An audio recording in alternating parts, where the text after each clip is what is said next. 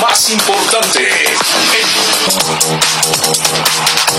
Buenas tardes Federico, buenas tardes amigos Radio Escuchas, buen inicio de semana para todos. Le platico que este fin de semana se registraron hechos de violencia en varios municipios de Guanajuato el cateo de viviendas en los que se detuvo a tres mujeres consideradas como las principales operadoras financieras del líder del cártel de Santa Rosa de Lima, José Antonio Yepes El Marro.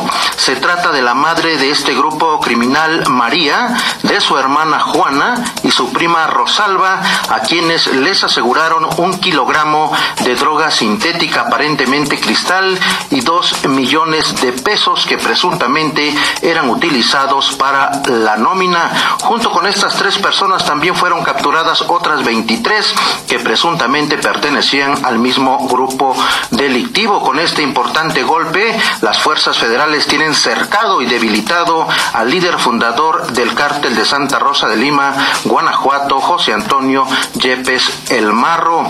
También comentarles que sobre este asunto el presidente Andrés Manuel López Obrador hizo, hizo declaraciones y llamó a los mexicanos a no proteger a los grupos de la delincuencia organizada.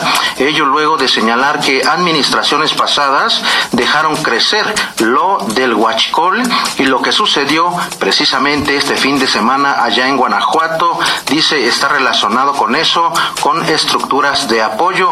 No hay ninguna justificación para ayudar a grupos de la delincuencia porque estén entregando despensas. No se metan a proteger delincuentes, exhortó López Obrador. Dijo que en el caso del Huachicol manejan nóminas para, para entregar por semanas apoyos.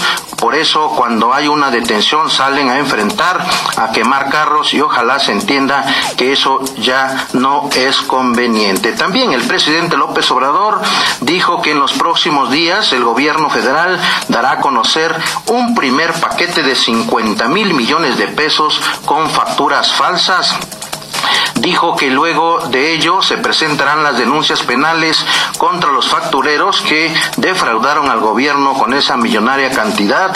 Relató que desde hace 10 años comenzaron a operar empresas para falsificar facturas y mediante mecanismos de lavado para no pagar los impuestos. Dijo que actuaron como una especie de recaudación paralela al sistema de ahorro para el retiro, un sistema de recaudación paralelo. Agregó que estos despachos ofrecían servicios a todo tipo de empresas, a ciudadanos y se cometió un gran fraude. No podemos callar porque estaríamos encubriendo y daremos a conocer en qué consistía este millonario fraude, dijo el presidente.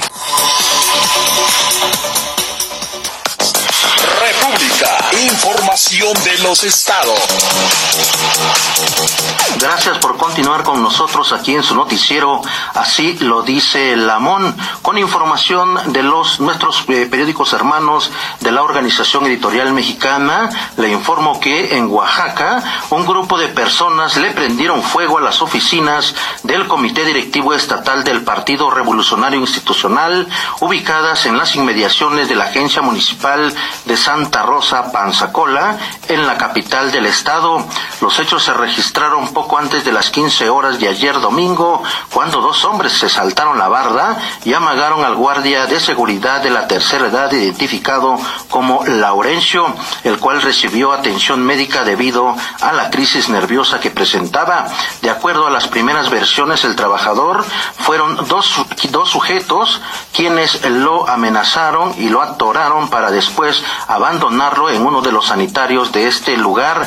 La eh, densa capa de humo no solo alertó a los vecinos, sino también al heroico cuerpo de bomberos, quienes arribaron a la zona para realizar las labores para apagar el fuego. En Nuevo León, pese a la pandemia en el municipio de Guadalupe, las fiestas no paran y la autoridad se vio obligada a sancionar a 560 vecinos ruidosos de abril a la fecha, de acuerdo con un reporte del municipio de eh, Guadalupe que eh, preside la alcaldesa Cristina Díaz Salazar. A algunos fiesteros se les fijó multa económica y otros prefirieron el arresto administrativo por horas de cárcel. De esta manera, 41 vecinos fueron citados ante el juez cívico y a 40 de ellos les fijaron una multa de entre 3.400 y 5.300 pesos, mientras que el otro porcentaje aceptó pagar la falta contra 36 horas de arresto. En Hidalgo, ante la suspensión de la guardia de la segunda jornada nacional de vacunación debido a la pandemia por el contagio de COVID-19, María Concepción Carmona Ramos, directora de Políticas y Estrategias en Salud Pública de la Secretaría de Salud del Estado, aseguró que la vacunación es una actividad esencial y aunque no hay jornadas de salud, todos los días siguen vacunando en las unidades de salud. Y para concluir este bloque informativo, un tema relacionado con Procuración de, Justicia, le platico que en Guerrero, policías estatales fueron emboscados por integrantes de un grupo delictivo entre los poblados del, de Gavilán, en eh, San Miguel Acuitlalpan, en el municipio de Tasco de Alarcón de la región norte de Guerrero, donde murieron seis agentes y cinco más resultaron heridos. Además, dos camionetas presentaron múltiples impactos de arma de fuego. La Fiscalía ya investiga este asunto. Información de la metrópoli con el periódico La Prensa. Son las 12 horas con 34 minutos de este 22 de junio del 2020.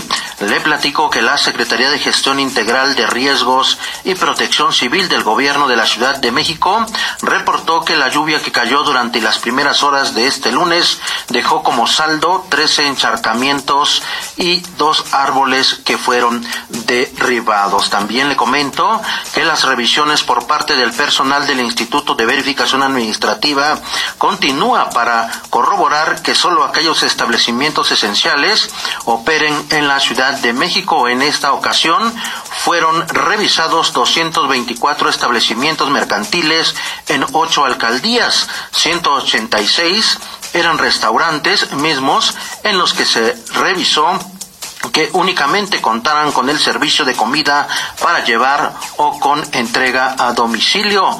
También le comento que ante la emergencia sanitaria por la pandemia de COVID-19, el gobernador del Estado de México, Alfredo del Mazo Maza, desde el primer día del confinamiento instruyó al gabinete estatal a continuar con las, la atención a los mexiquenses, con especial énfasis a las personas que más lo necesitan, tanto en los diferentes servicios como en los apoyos de los programas sociales.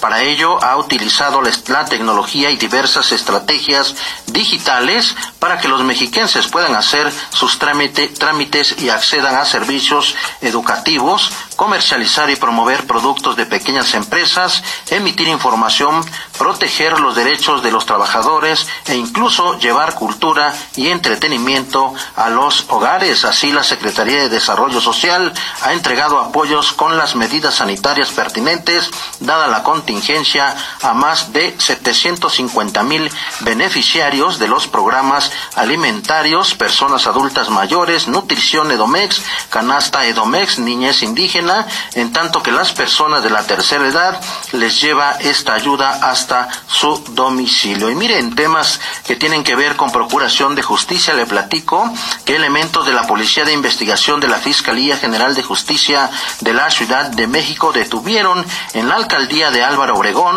a Gerardo M. alias el, el Yayo y, su, y, a su, y a Víctor Alberto, considerados como principales sicarios del grupo delictivo Los Rodolfos, que operan en la alcaldía de Tláhuac. Son acusados por su probable participación en la comisión de los delitos contra la salud en su modalidad de narcomenudeo.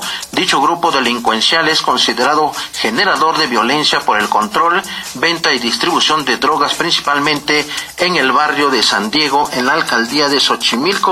De acuerdo con investigaciones de este, este grupo delictivo se encuentra en disputa del territorio con sus grupos antagónicos en las alcaldías de Tlalpan, Iztapalapa, Coyoacán, Milpa Alta y Tláhuac, esta última considerada como zona de operación del cártel de Tláhuac, así como en los municipios de La Paz, Netzahualcoyot, Ecatepec, esto en el Estado de México. Héctor Rodolfo R., alias El Gordo, posiblemente coordina la venta y distribución de droga en la alcaldía de Xochimilco, así como a las células encargadas del cobro de piso a comerciantes, mientras que Gerardo M. alias El Yayo dirigía las células de sicarios y se encuentra probablemente relacionado con varios homicidios en la Ciudad de México. Y concluyo este bloque informativo eh, comentándoles que eh, en el kilómetro 38 de la autopista México-Toluca se registró un choque que dejó un saldo de dos personas muertas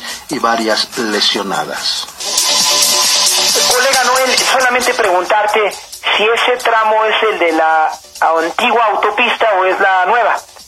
Es la nueva, Federico, amigo Rodescuchas. Eh, lamentablemente fue un choque entre un autobús de pasajeros y un tráiler. Eh, eh, fue esta mañana cuando se registró este fatal accidente que movilizó a los cuerpos de emergencia y bueno, hay que eh, esperar, hay que tomar las debidas precauciones a los conductores, hay que decirles que manejen con precaución porque el piso está mojado y esta es puede ser una de las posibles causas de este accidente la parte final de este espacio informativo. Gracias, el colega Noel Alvarado, ¿algo que agregar? Solamente comentarle a los amigos de escuchas, Federico, que el gobierno municipal de Huizquilucan rindió un merecido homenaje al personal médico de emergencia, limpieza, traslados y a todas aquellas personas que desde su trinchera han contribuido a combatir la pandemia por el coronavirus en el país. Con eso nos despedimos, amigos de escuchas. Federico. Alvarado, gracias a Milton Partida, al colega Acuña, al ingeniero Víctor Hugo Ari y a usted principalmente, amiga y amigo de la audiencia, quien pido seguir con el espacio de Salvador García Soto, aquí en AS Radio 760 del cuadrante.